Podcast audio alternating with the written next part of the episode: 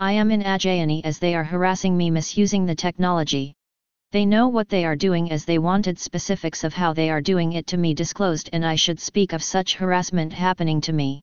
This is not only their vindication, vindication pleasure, and as such a pleasure in a woman who appears, physical stature, like me, has a complexion like me, has a socio-economic background like me, has a personality like me, as I will wriggle in pain for they call me flimsy but at the same time resistant or a rebel for them, and so on. Men getting a woman in that manner is probably an in-group behavior in their race for demonstrating machoism as they are winning over something. Well, that is my annoyance at that emotions, and even more expecting me to have emotions like their women who will want and fall for such women and think that is how a woman should be to a man. I never coach them not to be, which in their terms is the meaning of obedience. I never propose or ask them to fight for their rights as I understand that many of these women despite education prefer living obedient in such culture but for a few who want liberty.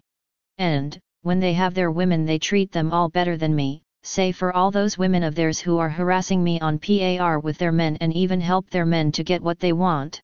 Will they help those men with their daughters or themselves in that manner? This is their strategy, an in-group behavior, to divert them away towards an outsider and that is how I am being used, which they call it a scapegoat. This is a common worshipping culture that they sacrifice a scapegoat to stop something more bad from happening to themselves and that is how they call me all the time since 2014.